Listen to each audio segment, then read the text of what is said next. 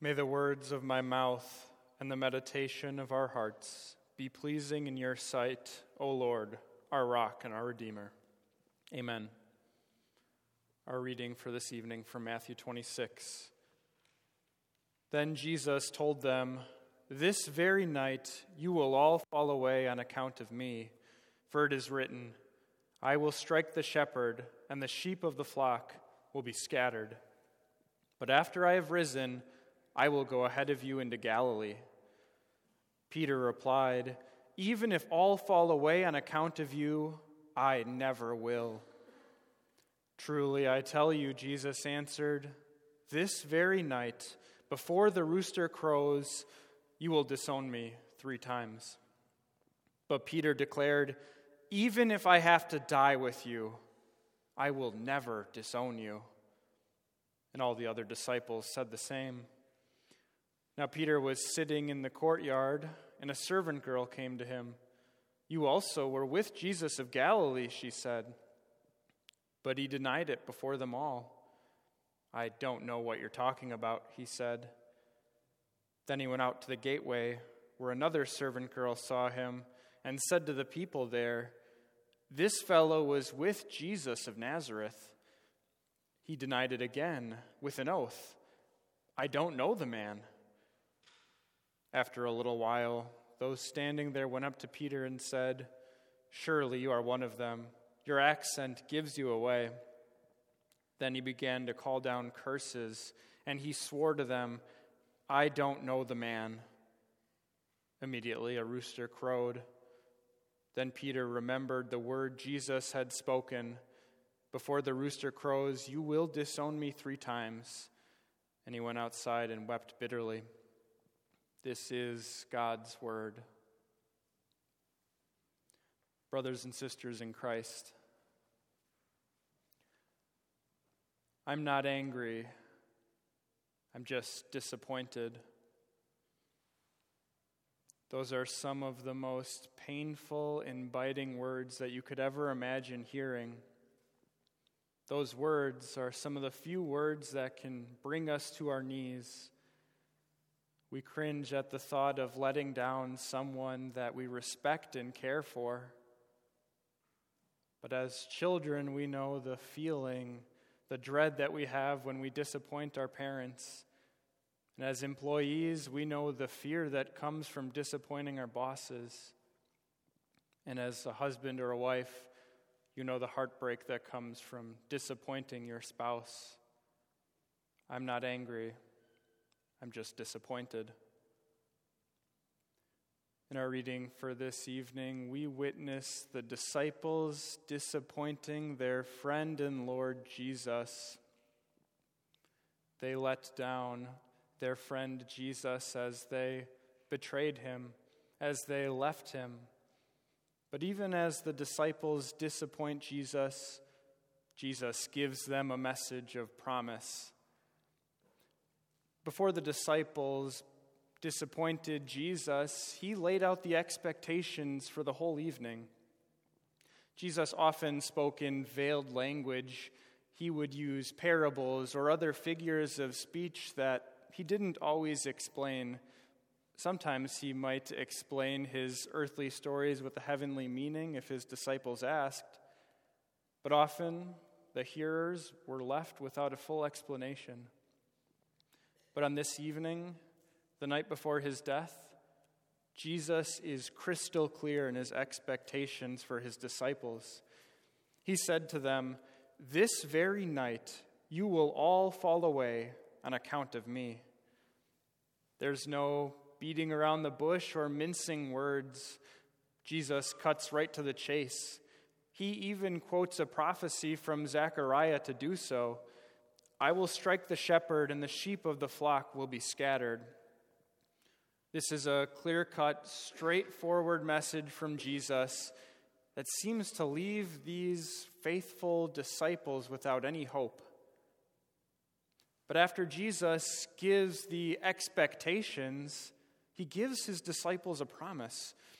We read in verse 32 But after I have risen, I will go ahead of you into Galilee. This promise was something that the disciples could cling to in those difficult hours after they disowned their Savior. As they watched him suffer and die, they could cling to the promise that this wasn't the end. They would meet again. They would see their friend once more as he rose from the dead and met them in Galilee. But instead of clinging to that word of promise, the disciples grasped on to that first word that Jesus had spoke. They latched on to the wrong words and for the wrong reasons. They immediately denied that they would ever betray Jesus. Peter takes the lead in this denial. He boldly states, Even if all fall away on account of you, I never will. And even after Jesus predicted that he would that Peter would deny him 3 times before the crowing of a rooster, Peter still denied what Jesus said. He adamantly objected and said, "Even if I have to die with you, I will never disown you." The other disciples concurred with what Peter had said, but they did so because of self, not because of Savior. They thought that they were standing firm. They thought that they were going to be strong enough to resist all these temptations. They were focused on themselves to find strength in this difficult hour.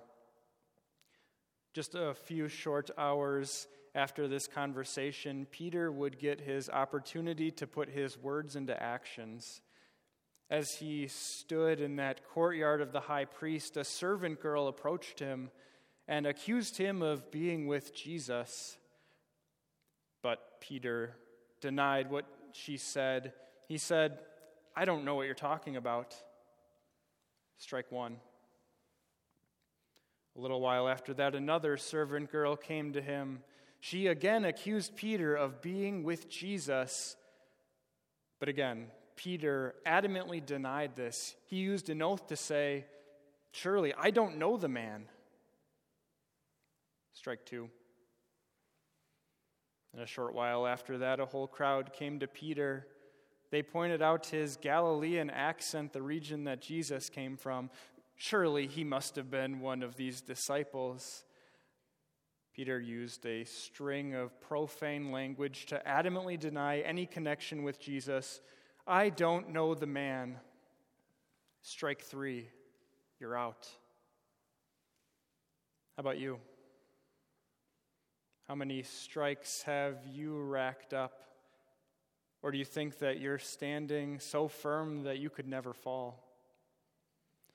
Jesus said previously in Matthew 10 in Matthew chapter 10, whoever disowns me before others, I will disown before my Father in heaven. We're presented with so many opportunities to share our faith, and yet we take so few of them. Strike one. God also tells us do nothing out of selfish ambition or vain conceit. Rather, in humility, value others above yourselves. It can be difficult, though, to go even a whole hour thinking about the needs of others before thinking about your own desires. Strike two. Or in James, for whoever keeps the whole law and yet stumbles at just one point is guilty of breaking all of it. Far too many strikes to count. We're out. But Jesus gives us another option besides pushing back against his opening words. Jesus gives us the opportunity to look in the mirror and reflect on our attitude we get the chance to examine our lives and ask the question Am I strong enough? Can I resist this temptation on my own? How can I get stronger? Where can I find the strength? Jesus invites us to trust in Him, to trust in the promise that He gave to those disciples. He told them, but after I rise, I will go ahead of you into Galilee. And like all the promises that God gives us, they ask us not to trust in ourselves, but to trust in Him. We deny ourselves and what we think, and instead we put our hope in the Lord. Jesus, at one point, told a story that helps illustrate this idea of trust and self denial. There were two men, and they were at church praying. One man, he spoke loudly so that all could hear. He bragged about all of his good deeds and accomplishments. He was basically saying, I'm good enough on my own. The other man prayed quietly in the corner. He couldn't even lift up his eyes to heaven. He knew all the strikes that were on his record. He simply prayed for God to have mercy on him. Jesus said that it was this second man that truly understood what it meant to be humble, what it meant to deny himself and trust in God. This man was basically saying, I'm not good enough on my own. He trusted in God and he trusted in God's forgiveness. Jesus invites us with this promise to trust in him, to trust that after he suffered and died that he would rise. He would not remain in the grave, leaving us only self-righteous denial of him. Instead, he made this promise that he would rise to take away our sins. The disciples, they had this opportunity to believe the promise, to take Jesus' words about the, the promise of him rising to believe his words. We have the same promise. And though at times we deny Jesus, our betrayal does not invalidate his promise. He still promises to rescue us. Even before the disciples disobeyed and disappointed Jesus, he had already given them the promise. He had already shown them that he would rise when those moments of fear and doubt would arise in their hearts in the coming days, they could cling to the promise that their friend would return. He was going to meet them in Galilee. When the fear arises in our hearts, we think about the promise that Jesus has, meet, has made to us. We will meet our Lord. We will see him in heaven. He has won for us our salvation. He's promised to take us there. And just as a father still loves his child even when the child disappoints him, so too our Savior still loves us. I'm not angry, I'm just disappointed. These disciples, they disappointed their Lord. They would not suffer with him, they were not willing to die with him. And yet, he still loved them. He still gave them this promise that they would meet again, their sins were forgiven. Even after all of the strikes against us, Jesus has given us the promise He will rise. All of our sins have been taken away. Instead of trusting in ourselves, we trust in Christ, who rose from the dead to win us salvation. God grant you this trust in your risen Lord this Lenten season. Amen. And the peace of God, which transcends all understanding, will guard and keep your hearts and minds in Christ Jesus. Amen.